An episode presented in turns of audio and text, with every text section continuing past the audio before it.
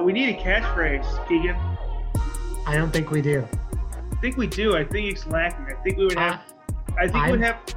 We would have over a billion listeners and over a trillion watchers if we just had a catchphrase.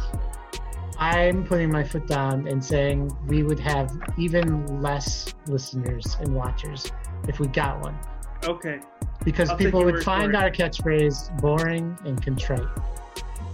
And a terrible way to start a podcast. That's for sure. Exactly. Who starts with a pod with a with a catchphrase Yeah, that makes no instead sense. of the name of the, the podcast? Uh, speaking of which, great segue. We are the Dumb Comic Book Creators. I am Eric Schwartz, accompanied by A piano? no, uh, uh, an actual person whose name is Keegan. Keegan. Yeah. Yes. Hi. Hi. Uh, today we have a special treat for you. Uh, Keegan, would you like to introduce our guest? Uh, yeah, this is an artist and comic colorist named Cassie Grob. Haas, is that right, Cassie? Yeah, Haas. Cassie Haas Grob. Cassie Grob Haas. Is it Grobe Haas. Grob? Okay. Grob Haas. Is that Grobe correct? Haas. It sounds like a German like electric song. Grobe. Grobe Haas. Grob Haas. Grob. Okay. Super German. Uh, everyone will remember your name at least now. If we Great. sing it enough times. Or else, and by the time we're done, I'll be remix remixed to at least three different songs. Perfect. I met Cassie uh, in art school, and she is an outstanding illustrator. Um, she did animation in grad school, uh, but she's currently drawing comics, and we just wanted to talk to her about drawing and coloring comics and what that's like. So, how's it going, Cassie? Eh, I'm good. How are you guys doing? Swell. Keegan's doing fantastic. Hold on. Ask, like- ask that again. I, the, I gotta close this door. Hold on. Ask again in a second. Okay. All right, let's let's start over from uh, how are you doing? Wait, he, Eric need a second too. we're not we're not used to Tuesdays. we we don't do Tuesdays. Tuesdays are too early in the week. We need to be exhausted from a full week, work week before we podcast. Okay, we're Alright. gonna we're gonna start over from how are you doing? okay. Or we could start over from we need a we need a catchphrase. No, I think we had a confined intro. Okay. So, how are you doing, Cassie? I am super great. How are you? Let me you? let me do that again. Hold on. Three, two, one. How are you doing, Cassie? Getting progressively worse. Progressively worse. Why? This Well, is our I- 15th try getting that super question. That's why, Keegan. Okay, yeah. We're very professional here on Dumb Comic Creators. Yep. We You don't can- ever laugh or make jokes. Or, You can tell from the title of our podcast. So, uh, how did you get into illustration? Um, I started drawing really, you know, whenever kids start drawing. But I went to undergrad and got a bachelor's, and uh, that was part of my um, area of concentration. So I've been drawing on purpose for a while, Okay. almost ten years. And um, tell us about how, like, what what's your normal wheelhouse uh, before you got into comics? Yeah, so I started off with actually really a lot of printmaking. Drawing and printmaking kind of go hand in hand. So I started with a lot of printmaking, and then uh, I also moved into watercolor, which also it just is really common for illustrators. I feel. Um, and then I started doing some digital stuff in grad school, and uh, my thesis was an animation project, and then talking with Keegan kind of led me into more of a digital art and digital comic making. Oh, sorry, that has noise. This is your Uh, illustration. for those that are just listening to the podcast right now, uh, what we have on um, the screen is just an animated uh, picture of a house. Kind of, it's a GIF. Yeah. it's a GIF of a house. This And is Yeah. from your thesis, isn't it? Yeah, that is. Uh, yeah, that. Well, it was part of my preliminary thesis plan. Oh, I see. Okay. Um, so, uh, did you expect to get into this type of art uh, when you went to grad school, or was there something else in mind? No, I actually had no idea or even like I didn't have any interest in digital art at all. I had tried it um, with like a bamboo tablet and I just was not pleased with what I was able to do. So I decided to focus just on like traditional drawing and painting and watercolor. And uh, when I went to grad school, I started doing a lot of stuff that I had never done before in art making. And uh, I think it's kind of interesting that I eventually segued into that. Did you have a lot of storytelling in your art before grad school? Yeah, for sure. I don't know if there's anything actually on my Instagram, but um, my entire bachelor, senior uh, portfolio was um, retelling Norse myth myths um, and like gender swapping all of the protagonists into women. Oh, cool. Yeah. So, so you've always always kind of followed the the story with your art, and maybe going into a more of a traditional storytelling was kind of the next step for you. yeah i think that's what kind of drew me to animation because i was able to draw and depict multiple moments in a story without just having snapshots you know illustrating the story that i was telling so i suppose comics and animation kind of makes sense for me to have moved into that Cool. Um, so now you're uh, post grad school. What have you been doing? Um, I am actually getting a teaching license, of course, during COVID. Yeah, Um, not hard, not easy, not easy. Yeah.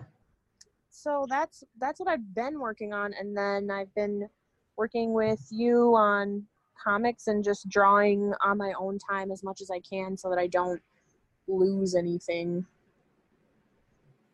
from Yeah. not using. Uh, Yeah. You said you were working on with Keegan and you're working on your own thing. Are you working on your your own comics, or is that your own stuff separate from comics? Yeah, Keegan and I are working on a project right now called Tiggy. And uh, so I'm drawing and starting coloring for that comic. And I might try another one on my own. We'll see. I've never written a comic before, so that would be a new thing for me to try. Well, you went to the right source of the dumb comic creators to. Yeah, start, we're, so- we're all Perfect. about starting from scratch and figuring it out. So, in fact, we have resources on our website about writing your first comic. So, Right. uh, Which is definitely ch- perfect for me. yeah, check it out.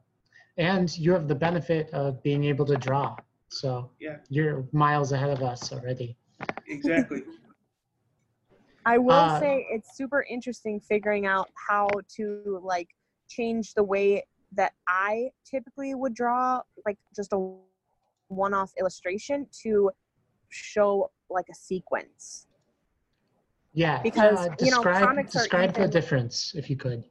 Yeah, so I mean before when I was drawing, you know, for my Norse mythology for example, um if the story, you know, I'd I'd go in and look at the plot of the story and like literally write out a plot line so I could see where the action was and what the main points were and then I'd pick the most important one and just like represent that point in the story or I started trying to represent multiple points of the story in one piece, kind of like um, ancient, like uh, medieval manuscripts and tapestries. And then when I went into animation, it was kind of like the polar opposite of that. It's showing every single movement through from the beginning to the end. Right. And I think comic books are kind of in the middle because you're really just showing like more snapshots to move through the story. It's not just, you know, reading a book that has an illustration and it it's using the pictures to tell the entire story. Yeah, uh, and it's yeah. So in animation, they call those keyframes, right? Yeah. Um, where like you're looking at the most important parts of the animation, in be- and in between you fill it in as best you can. Yeah. Um, but what's interesting about comics is you can have that frame by frame still on the page if you want to. You know, you're, Yeah. you're really in control of the time and space in between the panels. Um, yeah and I, I find it interesting also or challenging i should say you know working with a script that i didn't write and then seeing how the writer envisions each panel and you know i have to think to myself okay can i represent that?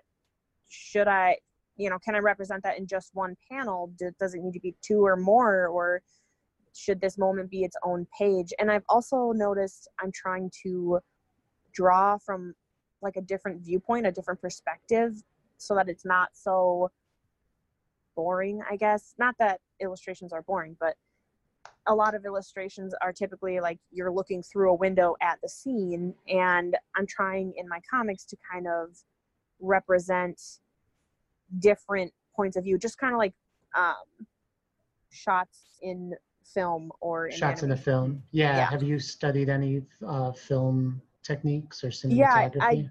I did in grad school, and um, my sister has a video pi- picture motion graphics degree, so I've spoke with her about it. Um, oh, cool. so yeah, that's kind of like what I'm trying to incorporate into my drawings now.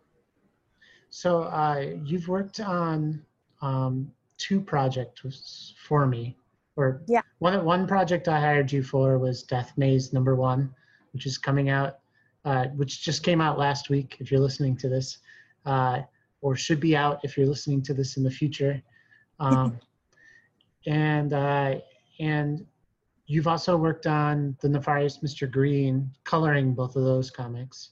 And Yeah. now, now you're working on Tiggy, which I wrote, but you're the main colorist and artist.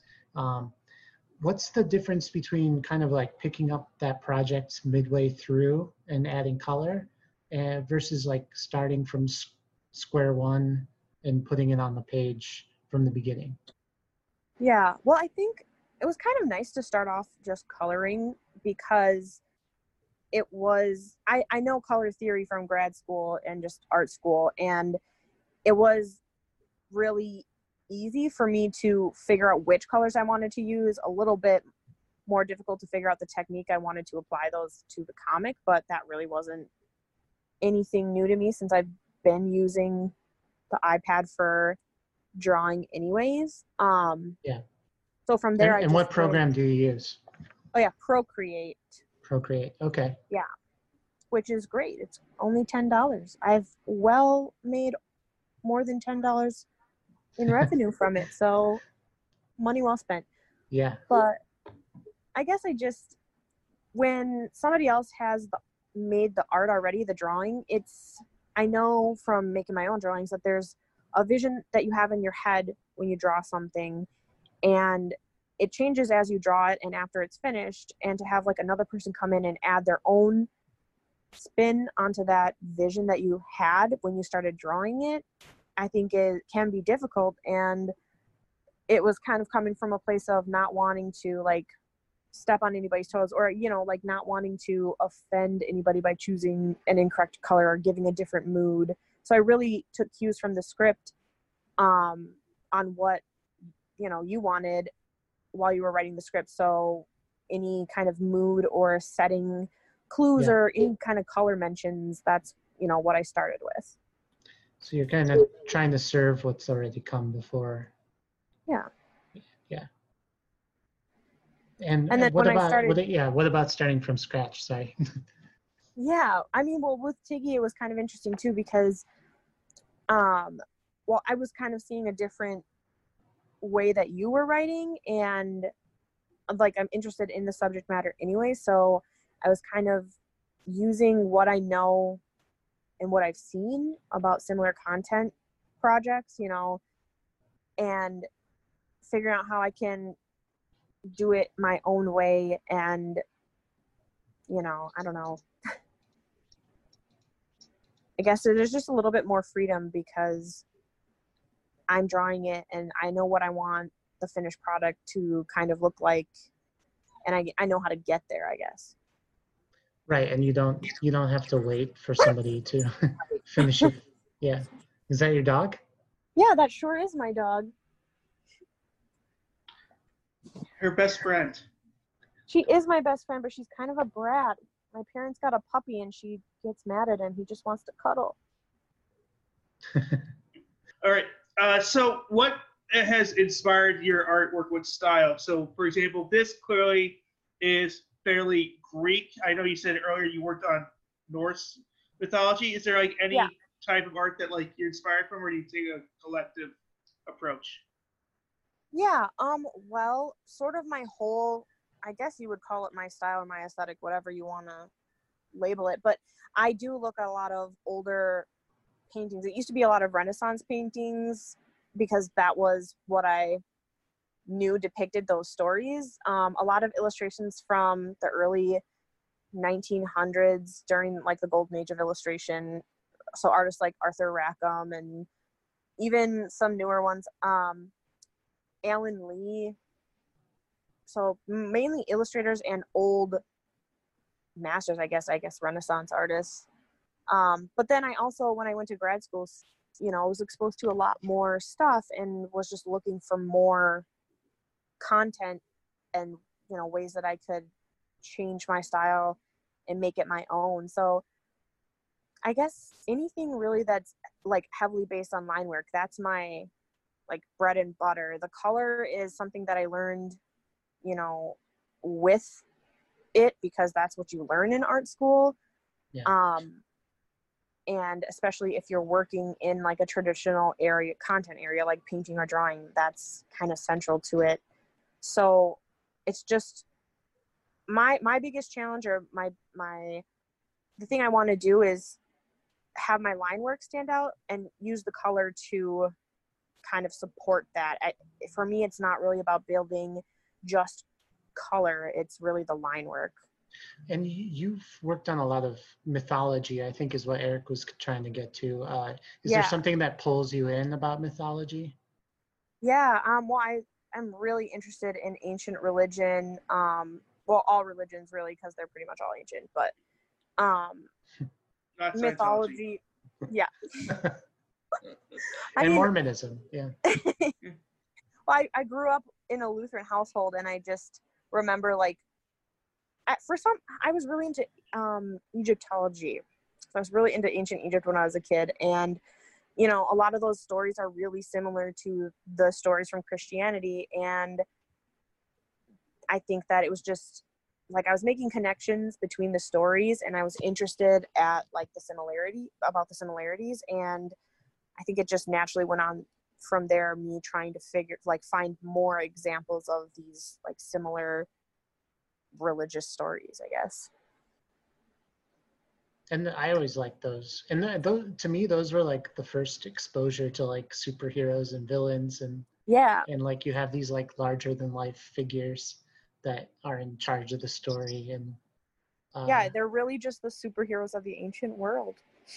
Right like flying around the greek gods flying around uh and the the egyptian gods with um you know wolf heads and stuff.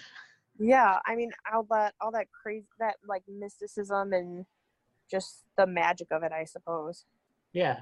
yeah. I guess it also has to do with like the time you know i was growing up in the 90s and like the move even just the movies that i was watching were all or mostly like based on stories like that even if i didn't realize it at the time. Yeah yeah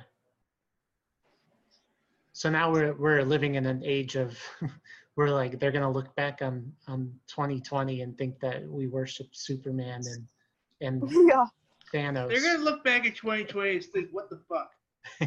Yeah. yeah. Okay. You got me there. Uh, but uh, do you prefer doing the coloring only, or do you like doing the drawing and coloring better? I know you kind of touched on this, but I didn't Yeah. get it. Okay, yeah. So drawing, drawing is my favorite thing to do. It, I start there what when I'm doing anything. If I'm doing watercolor, if I'm doing painting or animation, I start with the drawing. Um, so that's just the thing that I enjoy doing the most. Um, it's pretty versatile. I think it's kind of the basis of a lot of art making, and there's like plenty of examples of drawing available to me and to anybody really to I'll, look I'll, at. I'll tell this inspiration. story. I'll tell this story. Um, so I have been trying to finish the Nefarious Mr. Green, the first issue. It's 37 long pages. Um, it's my first comic book, and the line art is done. Um, so I asked Cassie to color the book, and she said yes, and I was so happy. Um, and then I was like, well, we could also work on a comic together. and she said yes, and I was so happy. And then I wrote that comic, which is Tiggy, the Tiggy comic. And immediately the colors for Mr. Green stopped rolling in. And I thought, oh no, she's gone. She's moved on to another project. Turns out it was just the project that we were working on together. and I was like, okay, maybe you don't need to do the colors because you're clearly like inspired by the, this this your project. You know, you're illustrating this other project Yeah. it's probably better that you just do that. So, uh, so yeah, if that says anything about how much you like illustrating, Yeah. um, So there's your answer. Yes, drawing. yeah, she will abandon the coloring project in order Not. to I can farm that out to somebody else, I guess. Yeah, yeah, exactly. Very true. But I will say it's it is cool. It I did enjoy doing. I I I finished the color for page one of Tiggy, and you know I did my first version of the color and absolutely hated it, and ended up changing the drawing, which I think is something that's hard to have. It, it's harder to have happen if you have a separate artist drawing the comic and a separate colorist coloring it. It it might be harder for that collaboration to happen, especially if you're not in direct contact with somebody or if you're if you're working across the globe from somebody that that kind of like collaboration can't it's just harder it's not as organic i guess so it's easier for me to make those changes if i'm the one drawing and coloring It's definitely harder to make that change if you if you don't have a working relationship with the artist that you're working with. Like if it's just a freelancer and you hired them on Fiverr, for example, that update is going to cost another page rate, you know. Yeah. Whereas um, if you're working long term on an issue with someone and it's kind of uh, collaborate collaboration, then it's a little easier to email and say, hey, this this panel is not working. Look at the color; it needs to change a little bit. Can you fix that? And they might they might do it at that point because um, they want to get published too, you know. So right Did your changing of that first page affect the rest of the pages, or were you able to do it in such a way that it was a standalone correction? yeah well i drew so i drew i sketched like three pages and then i drew like i inked all three pages and i sent those to keegan i was like here this is what i have i'm gonna start coloring um and then he's like yeah let's you know just work on you just work on tiggy. And so i started coloring that first page and after i sent that to keegan and i sent the i think i sent all three of those drawings pretty close together. Yeah. and um he was like oh by the way you know page three like this is a real place that we're talking about in the in the comic. You know here are pictures of it. And like you know make it make it look like the real place because that's what it's based on and so that was helpful too because i could not only have like a real life object to look at that i could get plenty of images of um it was also like a link for me of what keegan was envisioning while he was drawing it and the things that he was bringing to the script and so then my my third page changed as well. I think the second page stayed the same. I haven't touched that one yet. So far, yeah. yeah yeah.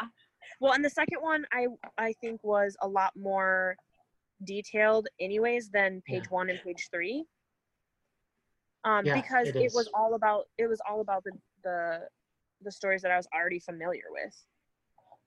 So i knew that kind of mythology and i was able to take exactly what i knew and put that into the drawing. And i think that kind of helped it be more detailed Cool. Yeah, I, I love it. I like it a lot. I and then uh, when when you did change page one, um, it was another time that we referenced a real life thing and brought it into this mythology, which was pretty cool. Do you want to talk about that? Yeah, so um I was redrawing page 1 and we were chatting and I was like we were talking about I just knew that it wasn't right and I knew that it just kind of seemed like dead space on the page and I wasn't sure what needed to happen like I knew the viewpoint was wrong and I think in the script it says Zeus looks off the mountain at the earth, which is very Right. abstract. right right, and I was like okay and so I drew one one way that I was thinking about it and that wasn't working and Keegan was like oh by the way I was thinking of the space jump The Red when- Bull, yeah, the Red Bull Yeah. space jump. Yeah. when I was seen writing that, this.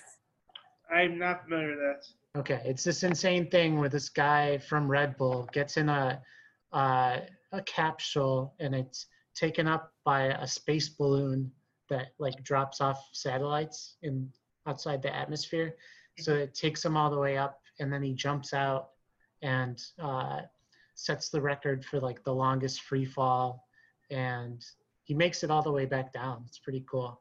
It was like uh, two years ago, I think. I I know what you're talking about. Like we described it, pretty sure about that. Yeah. Yeah. Yeah, it was just so I- amazing. I was able but to find yeah. images.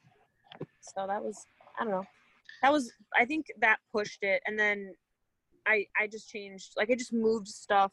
I flipped stuff on the page. I didn't really redraw the other side very much, but it was that was super helpful because once I knew what he was thinking, then I was like, okay, I know how to I know how to do that the way that I want to do it.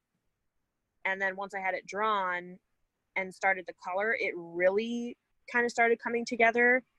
Um, yeah So there, there's a, and so I learned something from that as a writer, um, using putting in the script like keywords that the artist can Google, uh, is a real thing for me now because I'll I'll look something up that I'm referencing in my head when I'm typing out the script, and before I would just describe the object, um, describe the object without really uh, thinking about like, oh, the artist can kind of figure this out from my description. But now I'm kind of just throwing in keyboard keywords like Red Bull space jump. It looks like the Red Bull space jump, and then Cassie can go on and and look that image up and like try and figure out what the hell I'm talking about from from that real life object. Um, so that's really helpful if you can give the artist some kind of reference uh, point to draw it, or if you're thinking of something specific or some specific angle. Um, I yeah, yeah, I mean, we've been using Google to communicate for the script and you know the files for the pages, and I think even you could go so far as like if there's a specific image that you're really like, this is it, this is what, this is exactly what my vision is. You could even drop an image in there, and it would be super easy for an artist to then be like, I know exactly what he's thinking of because I can see it too. Yeah, and I've worked on a nonfiction scripts for um, somebody. I, one of my Fiverr gigs is transcribing screenplays or short stories to comic book script. So I Mm. worked on some nonfiction scripts, and uh, that writer actually has a reference sheet with his like actual family memorabilia pictures, uh, which I Wow. thought was really interesting. And then that will end up in the comic book. You know, those pictures will end up uh, I actually wrote those pictures into the comic book. I was like, use the actual photo here, you know? So, uh, yeah, that's awesome. especially for nonfiction, that's like a really good idea. Yeah.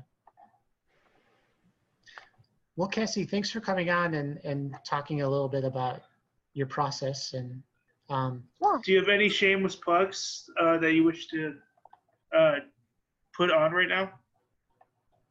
yeah, check out Tiggy Comic. And on uh, Instagram. on Instagram. yeah, on right? Instagram. And then you can find my Instagram too, just Cassandra Grobe Art. My Facebook is the same thing right now, Cassandra Grobe Art. Uh, are you on TikTok? I I am on TikTok.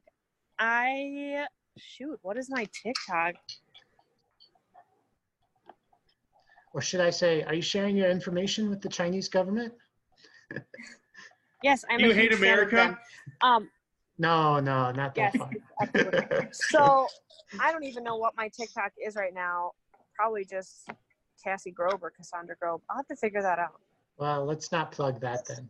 Let's go back Yeah. and plug Tiggy Comic on Instagram. Follow it. Yeah, Uh, Tiggy Comic on Instagram. She's got some great images up there um, to look at. And should, you're going to update that with more time lapse videos? Yeah, Procreate's got a really great um, feature where it it records every mark made on the um, in the program in the canvas that you're working on, and it creates a time lapse. Um, so yeah, I'm gonna download one of those, a couple of those, and like chop it up into a couple seconds to post. We actually have 34 followers on, on that. We just started it last week. I know I was uh, thinking that was pretty crazy myself. It's, I keep it says all something about your art, though. I think people are following because your art is really great. well, I hope so. I'm excited. I mean, I'm that's all there is. There's nothing really about the story on there right now. I didn't even give away No, you didn't. hardly anything. I just started drawing Tiggy herself today. Oh, really? Oh, cool. Yep. Did you find a picture of the nuclear? Never mind. I I'll, I'll ask you later. So let's uh, let's let's say goodbye. And uh, this has been a great, eye-opening, jaw-dropping learning experience for me. How about you, Eric? I have learned so many a thing and have grown as a person. Great. It That's was an emotional journey. excellent. All right. Uh, thank you. All right, thanks, guys. Bye. Bye. Yep.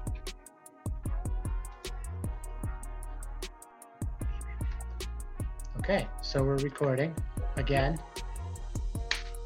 And welcome back. Uh, we just had a great interview. I personally learned a lot, at least three new things. We had an interview. It was like three days ago. Well, according to the power of editing, those people won't Yeah. know that. So you're saying our listeners don't have to wait three days to hear us right now? Yeah, that's exactly what I'm saying. It's the power of editing. God, I'm dumb. I'm dumb. I didn't know that. I'm You're sorry. the one that edits these videos, dude. Yeah, but I usually wait three days if there's a. I, I wait whatever that gap is. Okay.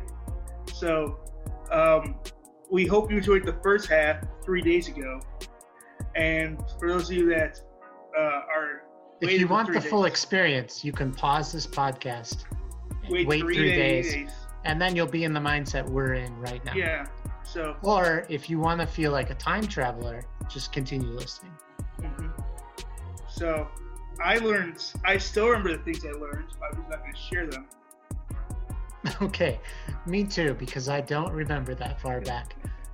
But hopefully, we we said what we learned three days ago. I'm sure we did. I'm sure it's going to sound fantastic.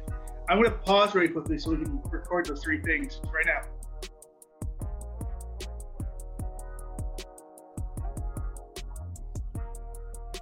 Wow, I'm glad I said those three days ago. Wait, are you saying you want me to edit in what you said? okay, okay. I don't care. That I'm was a long pause for radio. I know. Hopefully, they're watching the video. Hopefully. uh, for those of you that aren't watching, I just held up my fingers in three, two, one with a long pause. They, they turned it off. They turned it off during that. Well, I did that knowing that Keegan, who's stuck editing our videos, would have a field day with that. Yes, I would. Okay, why don't we continue on and stop wasting these people's time? I don't know. Okay, so where am I at in my project? I have told you I have finished the script about a year ahead of schedule. I still need to go- back through and edit because it's still lacking major details. It's not a product that I would feel comfortable even sending to um, the editor to look at before even sending it to uh, the comic book artist. Okay. But I still at the same time need to look ahead and start looking and see if I can find an artist who kind of suits my art style. Okay. You had me worried that we would have nothing to talk about this whole podcast Well, because because you set that you set that up as I don't have a script, but Oh. then you you finished it with I will have a script script, and uh, so I'm feeling better because today we're gonna look at comic book artists. you have seen my script. It just doesn't have that much details on it. It's where I'll say like what a person says, but I won't have like the visual elements of it there. That's the big thing I need to go back through and say like this is what I have in my mind for the person doing it, and just describe that in words.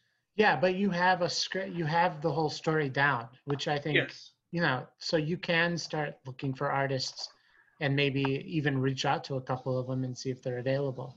hmm Okay, so I'm going to share my screen. Um, I've got Reddit slash r slash comic book collabs open, and this is a uh, a Reddit, a subreddit uh, where creators help creators make comics. Um, so you can find collaborators. It's a good place for feedback and advice. Um, if Eric wanted somebody to help edit his script, you could go on there and perhaps like find somebody who would be willing to read it besides me um, and other stuff so i've been on here for about a year and i like it a lot um, I, I don't participate a lot like actively but i read almost everything that's posted. All right so this is the subreddit and i've already searched the reddit page for for hire.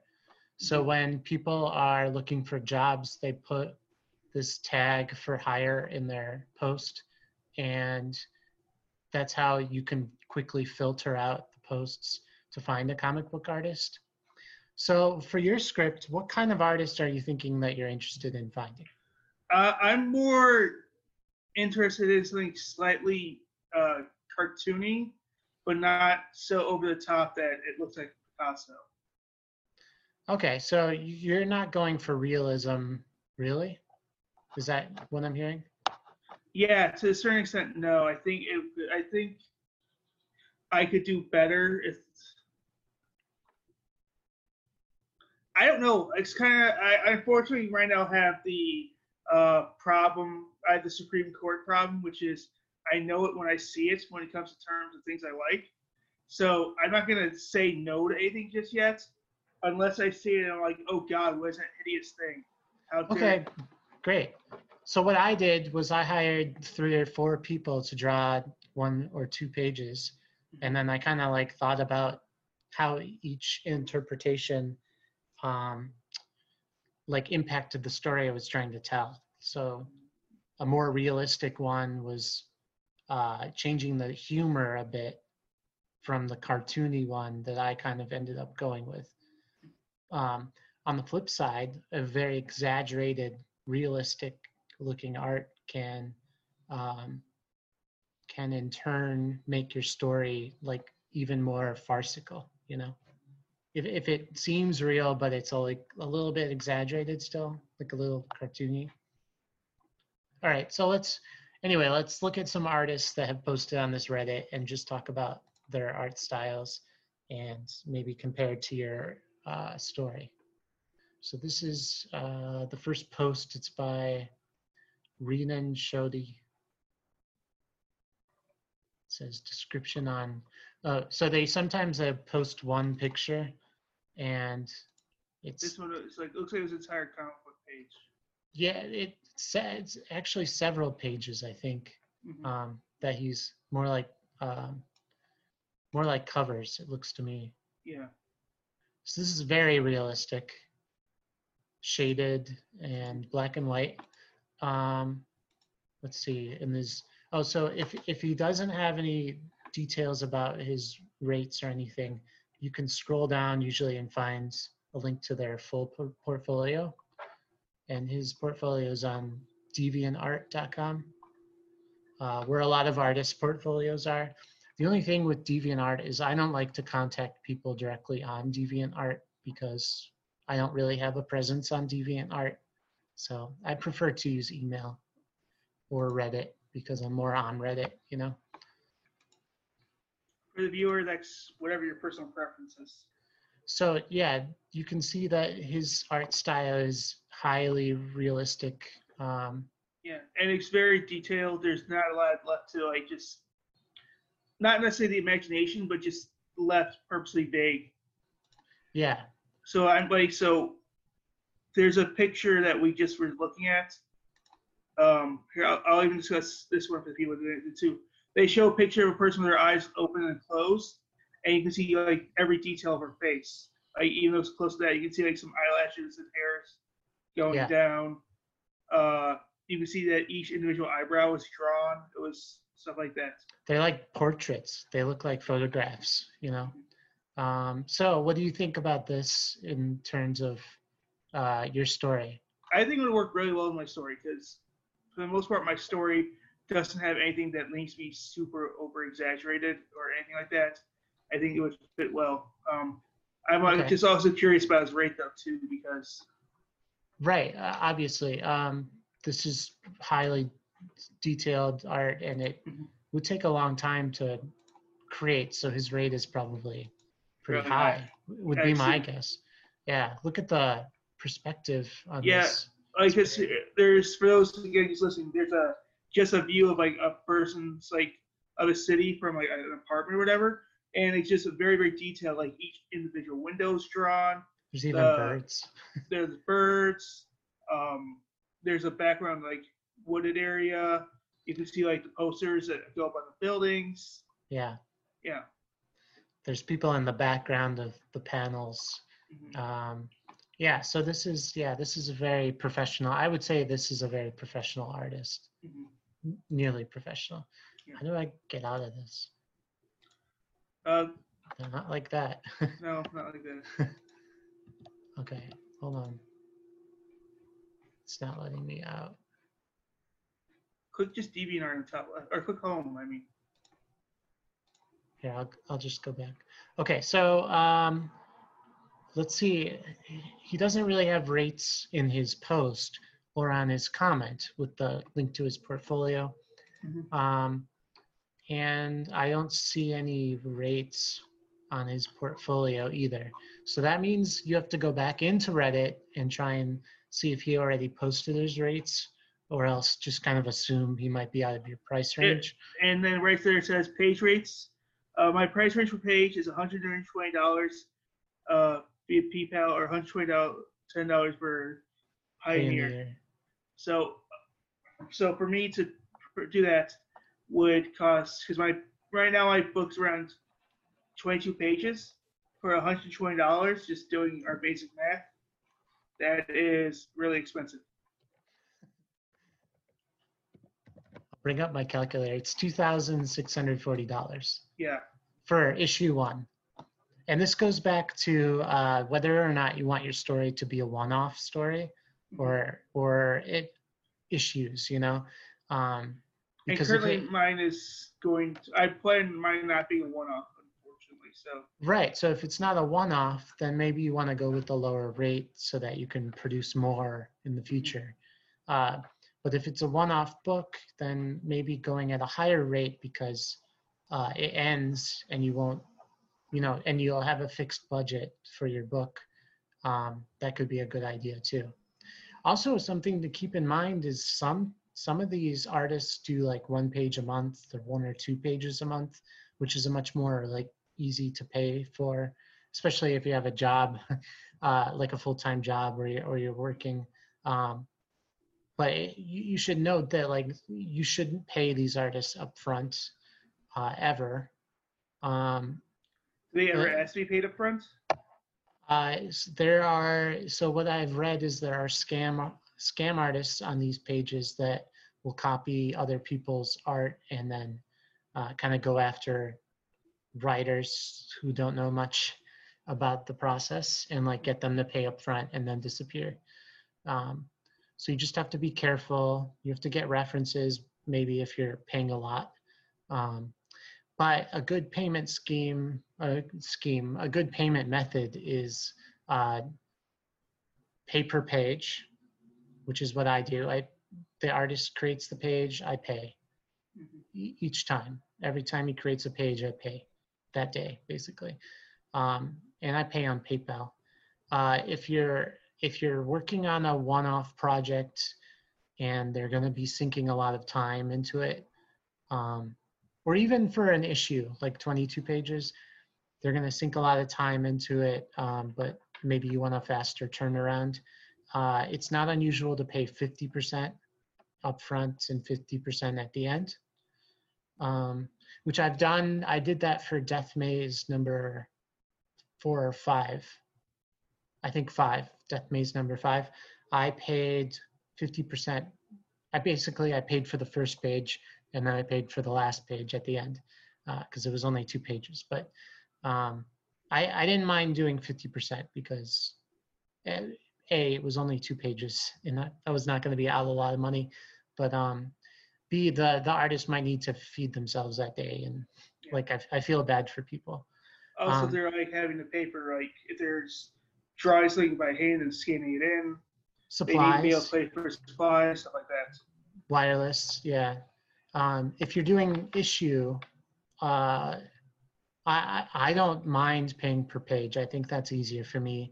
And um, you can even tell the artist like four pages a month or six pages a month maximum to keep that cost low per month. Mhm. Um, or you can say as many as you can do. And if you uh, are coming at this with like a lower budget or you can't pay a lot, it's uh, and you've like kind of negotiated down, it can it can be fine to like expect that if the artist gets busy with other projects, your project might fall down the list of priorities for them, um, which has happened to me with the nefarious Mr. Green. Um, and I've not had a problem with that because I'm not paying, I know I'm not paying a large page rate for my comic. It's taken a long time. It's more of like a slow burning project, and that's okay with me. Um, and that allows the artist to take projects at a higher page rate and also work on my project, which is a project he actually likes working on, you know, and he's not stuck working on something he doesn't like, you know. Um, does that make sense? Yeah. Okay. So 120, is that high for you? That low? sounds high for me. Yeah. Okay, but uh, would you agree that the art is worth that price? I mean, yeah, yeah. If you have something that you're, this wasn't my first comic. Let's say like I was very well known right at this point, and I'm coming up with a new comic book series type that I was going to. do. I could guarantee it's going to sell well. This would be the art I would like because it's a very well done art. It's looks fantastic and it's a very professionally done artist or art page. Okay, so um, so that's kind of the higher end. Let's look at another artist here. Um, oh, here's a, a manga webtoon artist. Oh, this looks pretty detailed too. Mhm. Um, so they have art on Instagram instead of DeviantArt, and you can see. So my big problem with this artist, and this is uh, Hodge underscore art of on Instagram, Heather Hodges. Uh, my my problem with this for sequential art is that there are no examples of sequen- sequential art. Yeah. Um, which I don't always trust because um, sequential art takes a knowledge of cinematography as well as drawing. So it, I think it adds a level of difficulty to the project. Um, and so when you see people that don't necessarily have a sequen- sequential art uh, portfolio, it's a little bit difficult to, um, for me to approach them. But that having been said, what do you think of her art? It's really I mean, good. her art I is very good. I mean, it's like her seal images, like our portraits, are very, very nice. But again, as you kind of hit the nail on the co- or hit the hammer on the nail, Nail on the head. Nail on the head, whatever. it's all portraits. It's nothing like sequential movement or action based. So it's very, very good. So like, whereas this artist we're looking at right now, So I pulled up another one. mhm, uh, Mark Marco Mark Oliver Studio 39. Um, yeah. So this. Go ahead. Sorry. Uh, just like his art, like like he's got, got comic book pages, so we can see that he knows how to put stuff in order. He knows uh, just how, how to do stuff too, and he's got his level of detail isn't that of the first two, but still is very high and very good. Like this thing, I'd be very very interested in. Yeah, what he can and make for it. uh, another thing to note on this is that the backgrounds here are not as detailed Mhm. um, in, in any of these panels.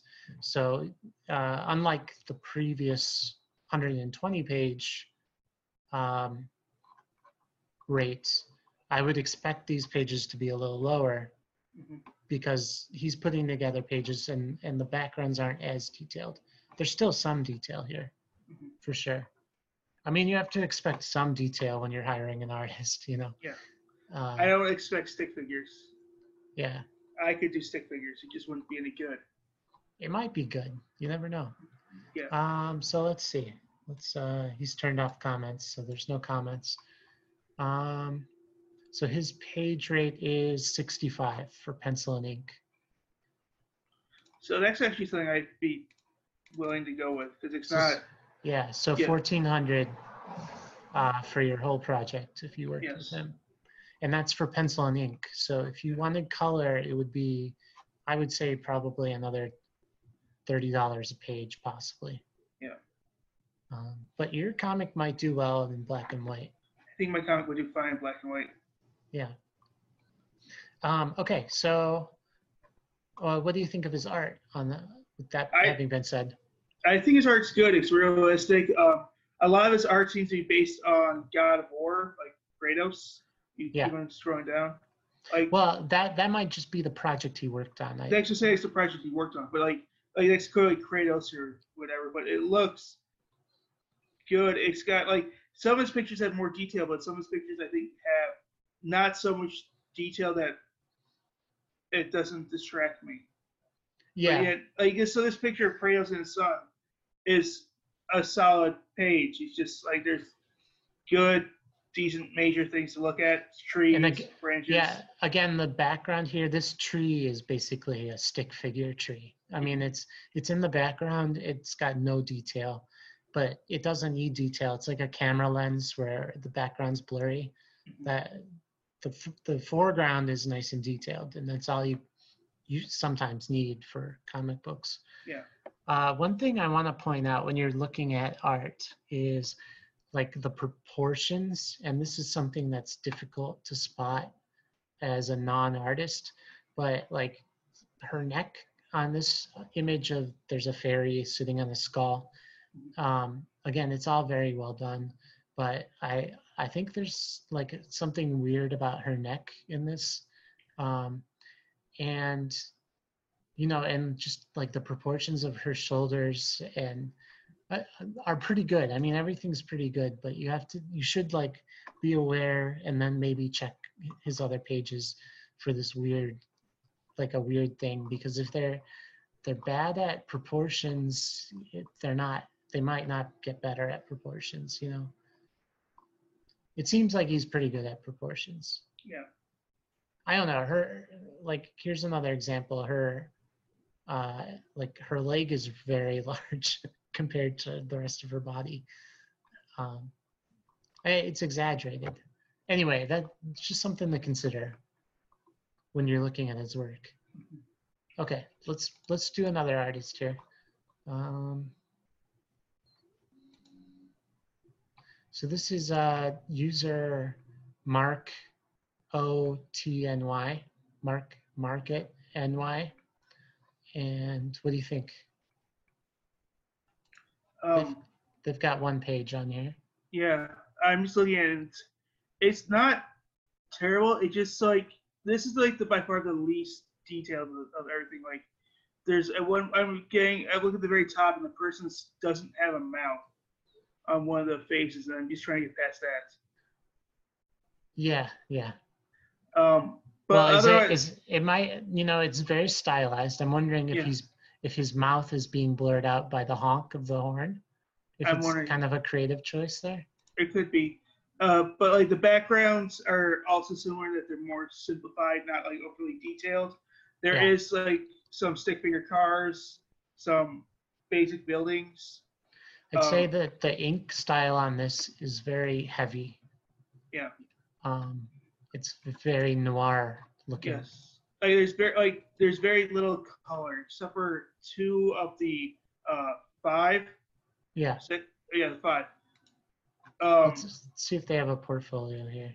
Oh, but see, their rates are 40 uh, for a fully finished, colored, and lettered page. So that's always something to keep in mind is like that's a great price for me because I like cheap. Then your whole project would be $880. Yeah, so the And right, that and that's with text and color, which is unusual. yeah. This person I'm surprised how cheap they were actually because I thought their artwork was good enough that they didn't need to do that. And so let's look at their portfolio, just explore a little bit more. Would you say that these pages, uh, like, how are you reacting to these pages? Um, the pages are similar to the other stuff. He seems to have a very, yeah, he seems to be very one stylized things, and Well, I, I'll say like most artists are keep to a similar style. yeah. Uh, Uh, this, which- yeah. yeah, this art kind of reminds me of, um, a less detailed version of the original Walking Dead. Um, Okay. So the original Walking Dead, uh, the artist that he hired initially had was different than the artist that he's used since, and Yeah. it's it was black and white as it always is, but it was much more like pen, uh, pencil and pen like pencil like scratch marks, and that kind of describes me this one. No, I, I like. Uh, I like so how he so his drawing though. So uh, for those that can't see, it's he's showing a gunfight, and he drew the word "blam" on it in two different ways, right on top of each other, and that looks really, really good. Yeah, yeah. And uh, so, so this is actually a team of artists. This Marco, uh, Lucas Marco, um, dot blogspot.com. That's how you can find the work. Um, I so full disclosure here. This is uh, an artist team that I used for Death Maze number five, um, and they did they did a great job. I thought Yeah, made I'm, made like one of the most uh, unique versions of Death Maze. I have yeah, to going through looking at this, and I'm really liking the art. Yeah. So uh, yeah, and I would I would recommend them. They were really nice to work with. And this is the the artist team that I paid half up front and half at the end. So Yeah. um, but and they're based in Poland. And um, and they yeah again they did a great job. It was um, it was nice to work with them. They have a unique style. I think um, one thing you have to watch out for is the, their colors tend to be kind of simplified, Mhm. um, which you noticed before.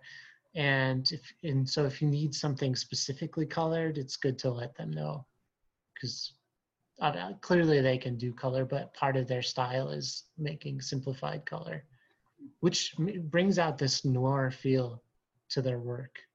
which I think would work well in my art because Yeah, on my side, definitely. because my story, although not officially noir, definitely has some noir. It could be. It could be noir. You know, it could Yeah. be. It could be that you're going for more of a Superman ripoff or or feeling, or I mean, you're kind of satirizing superheroes a little bit too. So you might want to go for a very traditional superhero look, or you might want to stylize and make it like a different feeling. Because if you went Yeah. with this, then your whole book would kind of look like this. I, I'm not totally against them either. So Okay. Well, uh, so we're definitely adding them to your list. yeah, Okay. Um, so that's yeah, market NY. Uh, Okay. So that's good. Um, these are colors, letters. Here's another noir artist. Let's just take a look at these. So we're looking at user uh, Nico Ku92 on Reddit, and he, he's got some noir um, images here. What do you think of these? Um, I think he's got some pretty good stuff again. Symbolized background, which I'm all pro. Uh, and he's got some good details, but not but not like to the detail of the first artist. But like each character looks distinct and different, which I like. Okay, yeah. So I'll say that yes, the character work is great in this. Even the background work is great. The problem for me, and this might just be the the print or the JPEG quality, but these lines are like very the lines the p- panel uh, frame lines are like pixelated, and they look really bad. you know. I don't think that was him though. I think that's probably. But like, so are these. Like, he's used kind of a standard brush in Photoshop. Like, it looks like a pencil brush. I, I personally, I just don't like. I don't like that. It does add like a gritty component to it, but it also kind of looks lazy to me. So I don't know. It would it would be up to you if you wanted to use use him, but but I, me personally, I, I don't think I would. I like that he's used kind of this manga style um, action lines, Yeah. which are kind of neat. I also like the fact that like he kind of, even so it's four panels, but the panels are not in the traditional just perfectly fitting each other. They kind of some points they overlap a little bit. They're not Yeah. straight up and down. So that's called dynamic paneling, um, and or dynamic pages, where the page is not a grid format. It's it it has energy. Um, there's overlapping, and so that adds dynamic. That's why they call it dy- dynamic pages. So when you put out your ad for an artist, or if you approach one of these um, artists, you should put that you want dynamic pages because that's something that you're drawn to. Mhm. Does that make sense? You also might want to add where that could happen in your script if you want. Because Yeah. I've seen I've seen other writers add add that to their script. Um, there are comic book artists who will just do that naturally. So it's it's something to consider. Uh, so let's see if he, he has a rate on here. Um, He has his full portfolio.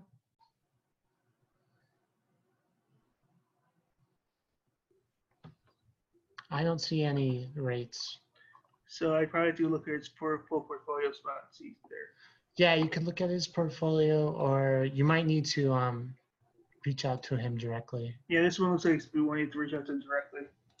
Yeah, which isn't bad, but sometimes if you do that, uh, it ends up being a rate that you're not interested in. Mhm. But he's based in Italy. They have a really good uh, cartoon or, or comic school there, illustration school in Italy. Mhm. Um, so, so anyway, Uh, All the art looks like him actually. I find interesting. There's a portrait. There's a portrait of him up there. yeah, it's true. It does look like him. So maybe you don't want him to be in your comic. All right, let's see. Um, let's do uh, one more on here, and then let's switch over to Fiverr and just okay. So uh, ma- another manga artist, just to look. So what do you think of this? This is bare bones minimum. Like I really expect this to be like thirty dollars, not knowing anything. Okay. But this person at least can show me that they are dynamic, that they do an entire illustration. Um, the character works pretty good. The hand kind of blends in with the hair weirdly in the bottom left. On the left here, yeah. Yeah, But I'll, I'll say um, it's black and white, and this Yeah. is called screen tone. Mhm. Um, when it's shaded like that uh, in manga, it's called screen tone. And I think that the character design is really, really strong in this. yeah, Um, you can see, and it's very realistic. And the, their bodies still have lots of depth, Yeah. even though um, even though it's you know kind of flat. I really there's no like background. like the hand. Like so, it's kind of funny because like so the hand I say I don't like in the bottom left, but the literally the frame above it, I like her hands grabbing his shirt. So yeah. it's one of those things. okay, so this is manga. It's pretty simple. There's no background. Let's see what the breed is, if we can find it. Um. Ah, here it is. The rate is uh, 35 to 60, depending on the complexity. So that's pretty good. Mhm. Let's say it was 35. So that's 770 for your for your 22 page issue. Okay, uh, so the I, the three people I'd like is I'd probably commission this person, um, the fifty percent, fifty percent person, and uh, possibly some other people as well. Okay. So this is M Mart Inc. M A R T I N K. Mhm. Just for your records. Um, okay, so let's switch over to Fiverr. Fiverr is the way I started hiring comic book artists. I Was very intimidated by Reddit um, because you never know what you're gonna get. It's kind of like Craigslist to me. Like it, it's a little sketch for me, sketchy. Um, no pun intended. And so Fiverr is a nice marketplace where you can um, look at. You just type in comic book art, comic art, for example, and there's a bunch of gigs, and um, but not you know it might you might get things here that are not comic book pages. So uh, I like to put in comic page on Fiverr. And then you'll get people who are making se- sequential art. Okay, so then the next thing you want to do is you want to kind of look at their page rates, starting at 50, 45, 10. Um, so let's choose this one that's 10. That one's just inking or, or your comics page, so I'm not sure if it's even This one? the ten dollar one is what I meant. This is the $10 one. Oh, is this? All right, so uh, when you're on the search page, uh, you'll see that each of these is starting at a certain amount. Yeah. Um, but it, it's a little misleading. So I'm going to choose this one that's starting at $10 because, hey, Mhm. $10, that sounds great. That's such a fantastic deal. How could I ever say no? So you, uh, on their page, it says what they'll do. They'll hand draw an amazing comic page strip or single panel. Mhm. Um, and so the $10 is for just one panel. So that's not very good because you have No. 22 pages. Um, so their standard is a strip, which is probably uh, not great. And so their full price is $50 for a page, um, which is better than some of the rates that we looked at on Reddit Yeah. right? Um, so then it has like a little description about the, the gig. Um, another thing you can look at is how many orders are in the queue. That Mhm. is a basically how busy this artist is right now, at least on Fiverr, or if they're even using Fiverr, which based on his um, reviews, 277 reviews, says that he probably is pretty active on here. Um, and he's a level two seller, which means that he's done a lot of business on Fiverr. And um, so then you can just look at his art. This is very cartoony, I'd say. Yeah. I, this looks good, but it's not what I'm aiming for. Now, what about this? So he, he clearly has several different styles. Yeah. This style is more what I'm aiming for, but it's still I don't know if it's 100 percent because So one thing I'll say about Fiverr artists is this is where you you might really start to see issues with uh, um, pr- proportions. yeah, I'm Uh, looking at this person. This this is very odd proportions. So, so uh, in panel one on here, it's there's a woman in the foreground, um, and then there's two people in the background. One of them is half the size of this this window, and the other one is ma- he's bigger than the woman in the foreground. I'd say, like Yeah. he might be a giant inside that window. You know, you just have to watch out for that sort of thing. Yeah. Um, it's Fiverr is a great marketplace you'll pay exactly what the gig says you'll pay.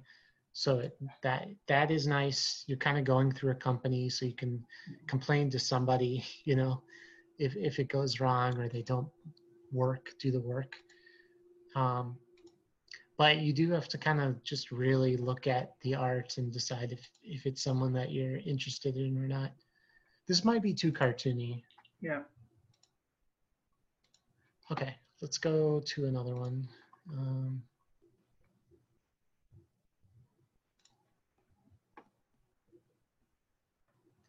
so this one has one order in the queue, 101 projects that they've worked on.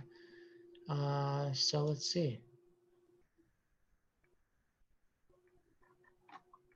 That is a very odd face. These faces are weird. The hands. I like the hands on this. Hands are good. The arm right before the hands also kind of weird though too. They're kind of they're like very masculine hands. I think. yeah. I, Yeah. I I think the proportions of this are really. I mean, his shoulder is bigger than his head on this. Yeah, I'm about to say that just literally look weird. So proportions, you have to keep in mind proportions. And th- it's not very detailed, even though there there is some detail. It's just not. No, this is less detailed than a lot of stuff we did before. And again, the the face. This is like literally. I don't know. It's an emotion, I think, but it, I wouldn't go with this artist. So I don't plan on it. I don't like this artist that much. So let's see if we can find one that looks promising. Are there any on here that you want? Uh, I will create awesome comic pages for you. That guy. This one? Okay. Yeah. Okay. Three orders in the queue. hmm 41 Um, orders. This is uh, five panels, but you can't use it for commercial use. So you have to, so it's 55 per page.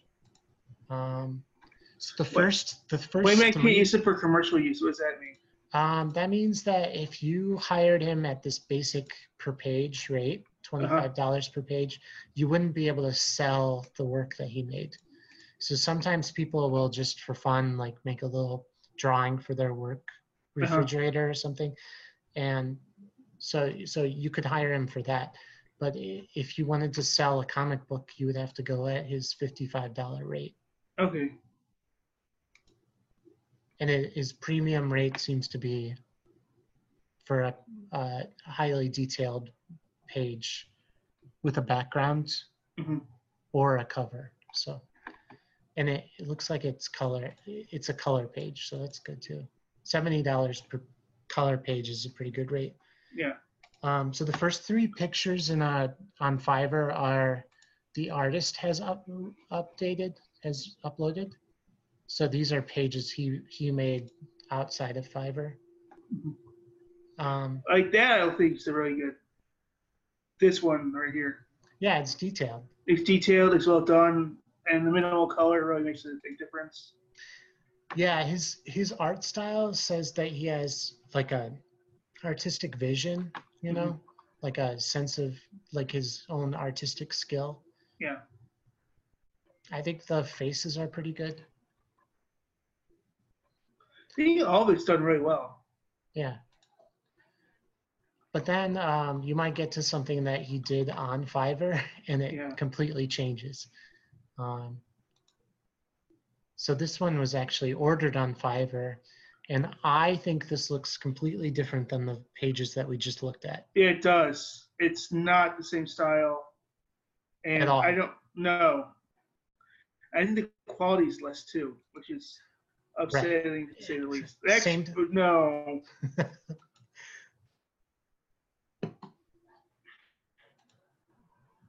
Well, these were commissioned. These were commissioned as one single panels, Mhm. right? Um, there are still lots of details here. I don't know. This is pretty good, actually. Neither do I. Mhm. So, yeah, I- don't know. So you can you need to watch out for what they're actually producing on Fiverr, because even Yeah. though they might upload like the world's best portfolio if their art sucks. if they if they're not producing at this level for Fiverr clients, then you're screwed, you know? Yeah. Yeah. Um, so anyway, uh, oops, comment page.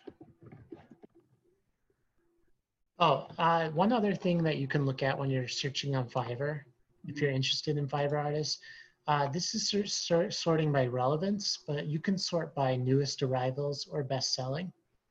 So um, for Death Maze number six, I went on here and I, I looked at the newest arrivals. Um, and I found somebody who's doing an awesome job on on that, you know. So I, I would just, um, you know, you can always kind of like see if anyone new is is on here because what happens is if you're new on Fiverr, you do tend to like offer a lower rate so that you can get more gigs and kind of level up into that level one seller.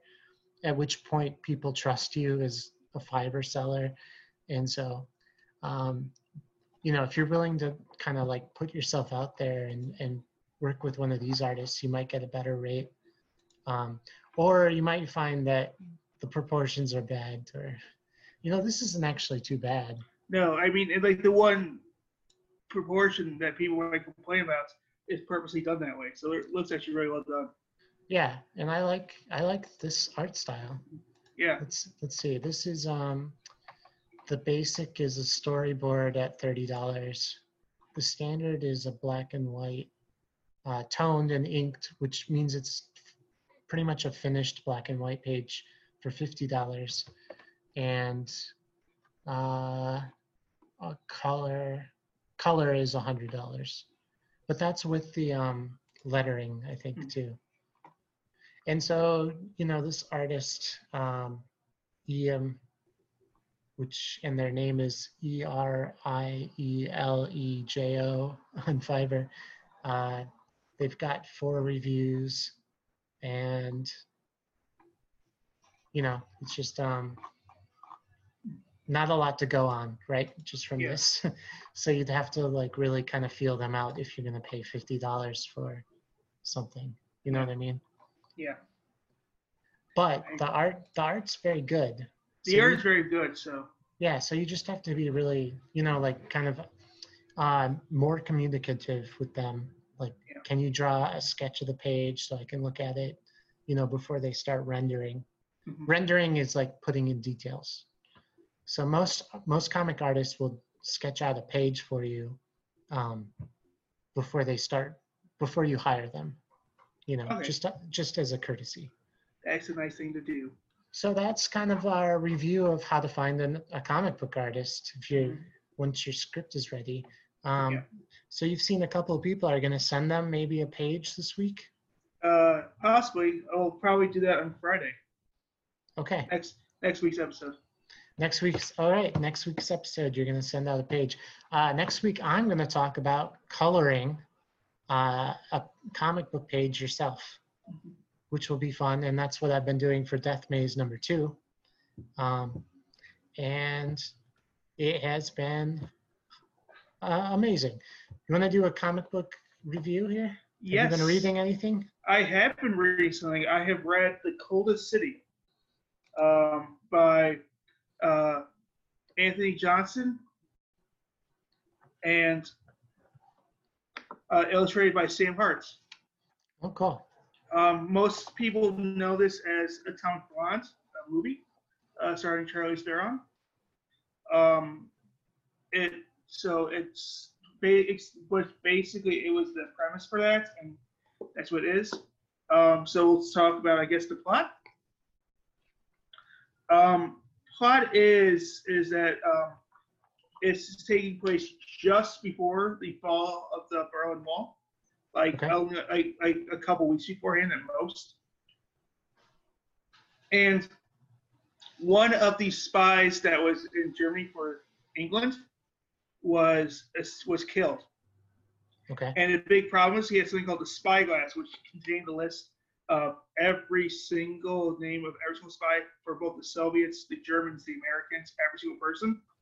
And when he was killed, they thought it would be found on him, but it wasn't found on him. So she's sent to not only a retrieve the body and make sure no one looks too closely at the body because Yeah. he's not supposed to be there, and Yeah. b uh, somehow get the spyglass, the list of all the names, because as great as it would be for like for them to uh, be able to get the KGB thing, their, their biggest fear actually is that it will fall into the hand or that or that it will fall into the hands of the enemy, which is worse for them and also the Americans too, because they're allied with America in that spot. Sounds like a good plot. Yeah. So How's the the art? plots, the art is actually I was not a huge fan of. It's not shaded so well, but they do that on purpose because it's kind of noir. So like a lot of times like faces will just you can't see their face purposely done that because like you know like they're hiding in the shadows.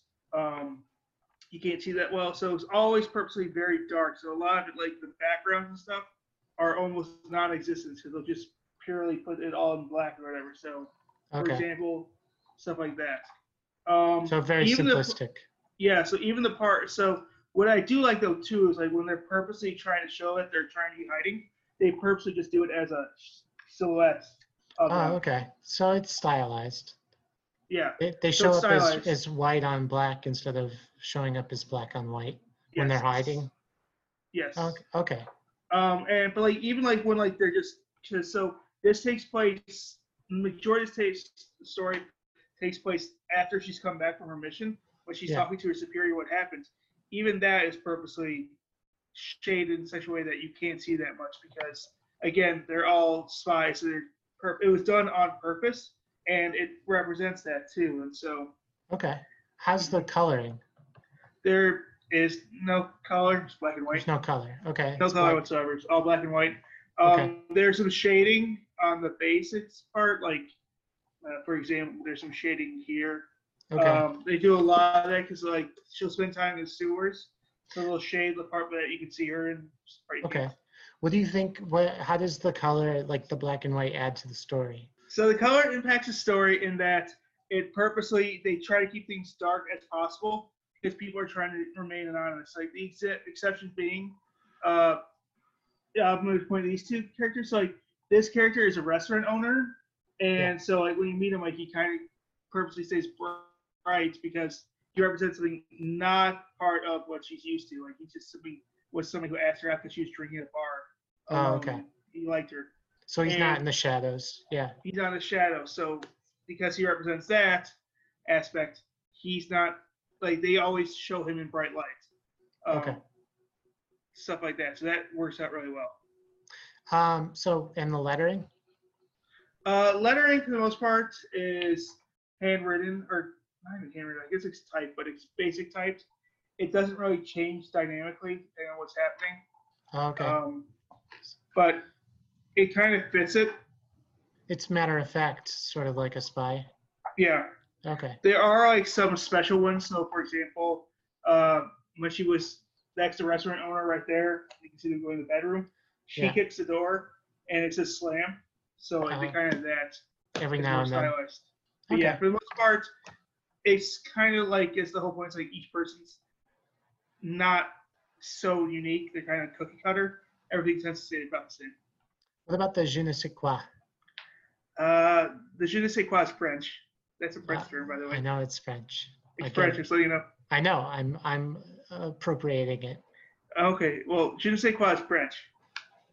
Okay. Um, I was not a huge fan of this one actually. Um, I read it because, um, so I read it because my favorite movie reviewers who love Atomic Blonde always go on about how great Atomic Blonde is. I've never seen Atomic Blonde, so I figured I'll just go right to the beginning of the source, which is the it City, which is based, which Atomic Blonde is based on. And Oh, I was okay. not, and I was not a big fan of this. Like I oh, finish I it see. because I was like, all right, I'll just finish it.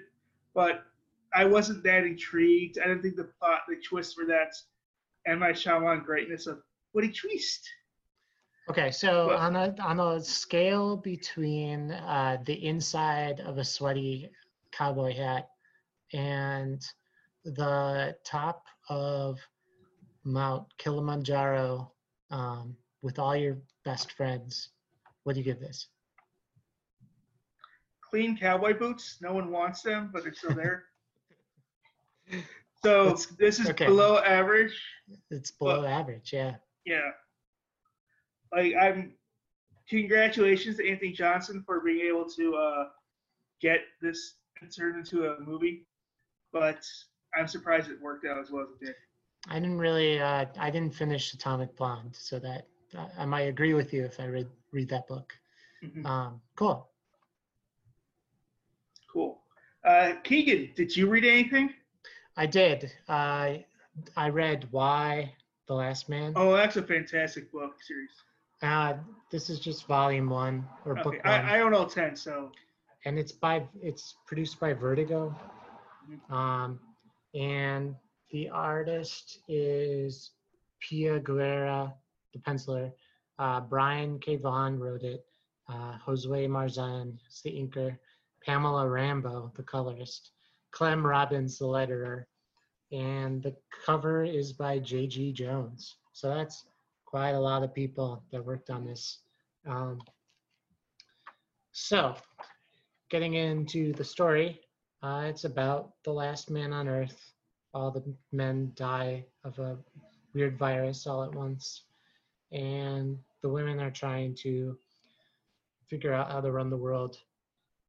And then um, something about clones in this, and um, oh, and he has a monkey who's also a man, which is unusual because literally all the men, even in animal species, die.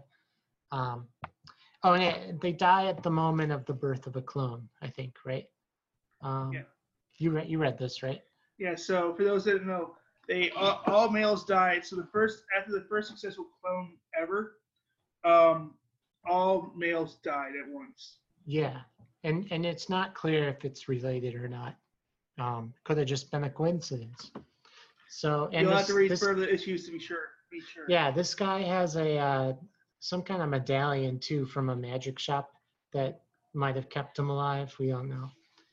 Uh, or I think it was at the same moment he opened that medallion, right? Yeah. Yeah, So yeah.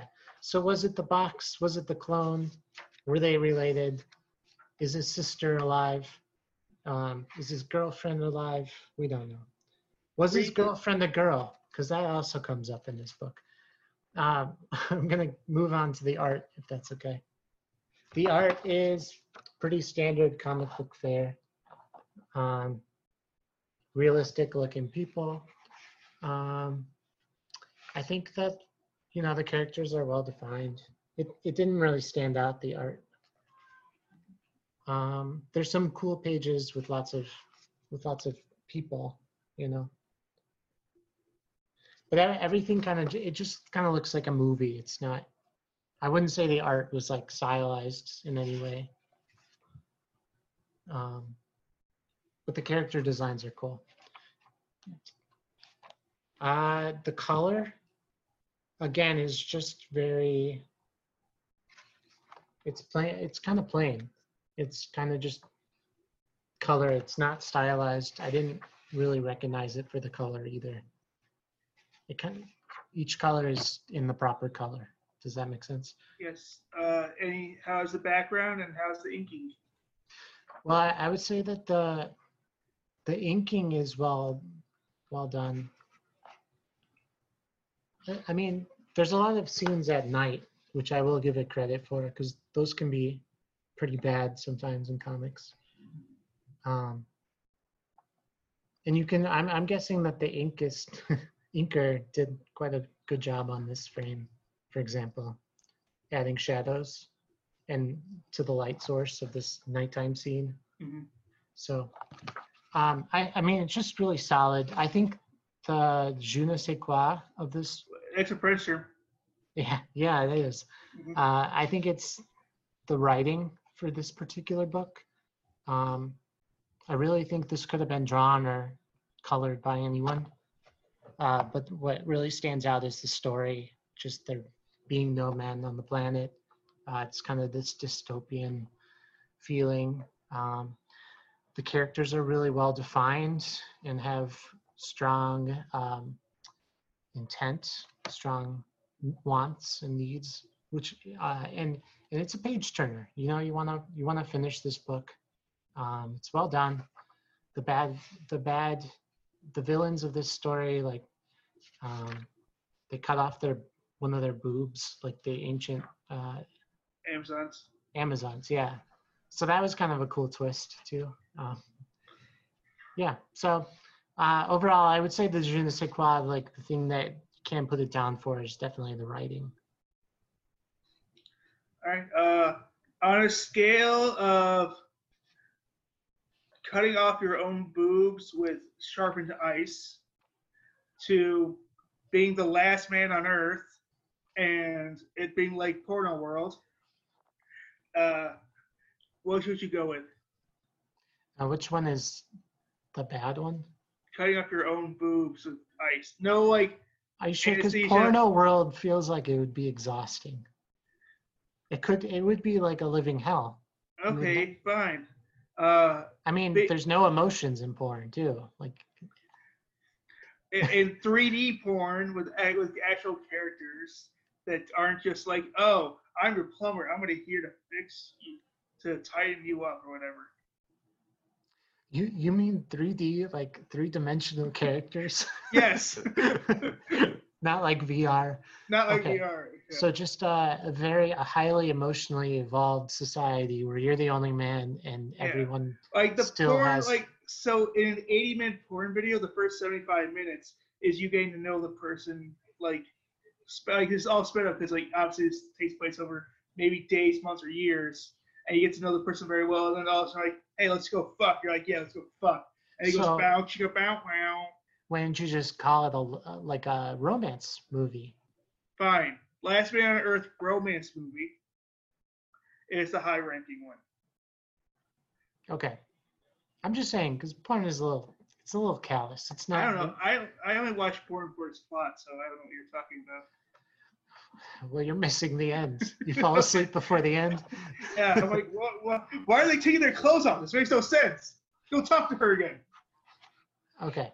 Uh, well, I would have to give this a strong, um, The Notebook. Oh, that's that's a really high rating. It is Yeah, Notebook's solid romantic film. very solid. One best kiss. It did. The rain. Yeah. Um, yeah, but there's plenty of other men in that story.